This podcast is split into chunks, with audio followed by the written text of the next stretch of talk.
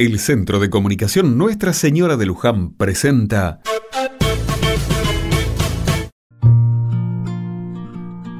Otra mirada.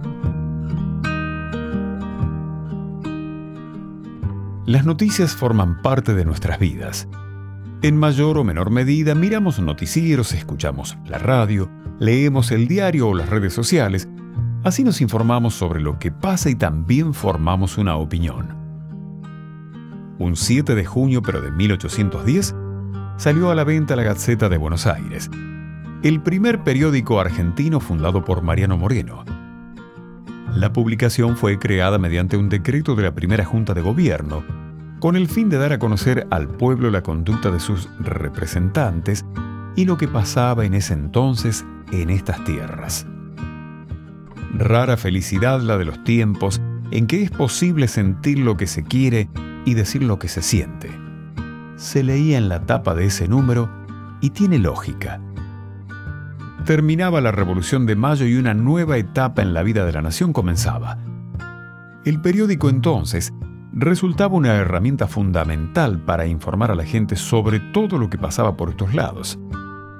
La Gazeta de Buenos Aires dio paso al periodismo y a la noticia. Es por eso que en conmemoración de este hecho es que cada año, en esta fecha, celebramos el Día del Periodista. Hoy tenemos al alcance de la mano diferentes medios de comunicación y podemos leerlos, verlos o escucharlos cuando y donde queramos. Tenemos la posibilidad de elegir y, en base a eso, formar nuestras opiniones.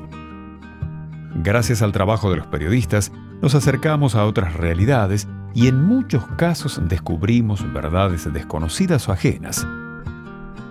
El periodismo en nuestro país ha sido responsable de acompañar y denunciar.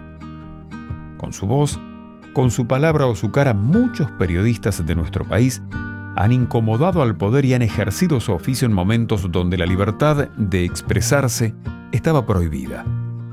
A ellos, a todos los trabajadores que día a día nos acercan la noticia, nos cuentan lo que pasa a través de sus ojos y nos hacen pensar sobre nuestra realidad, les deseamos un muy feliz día.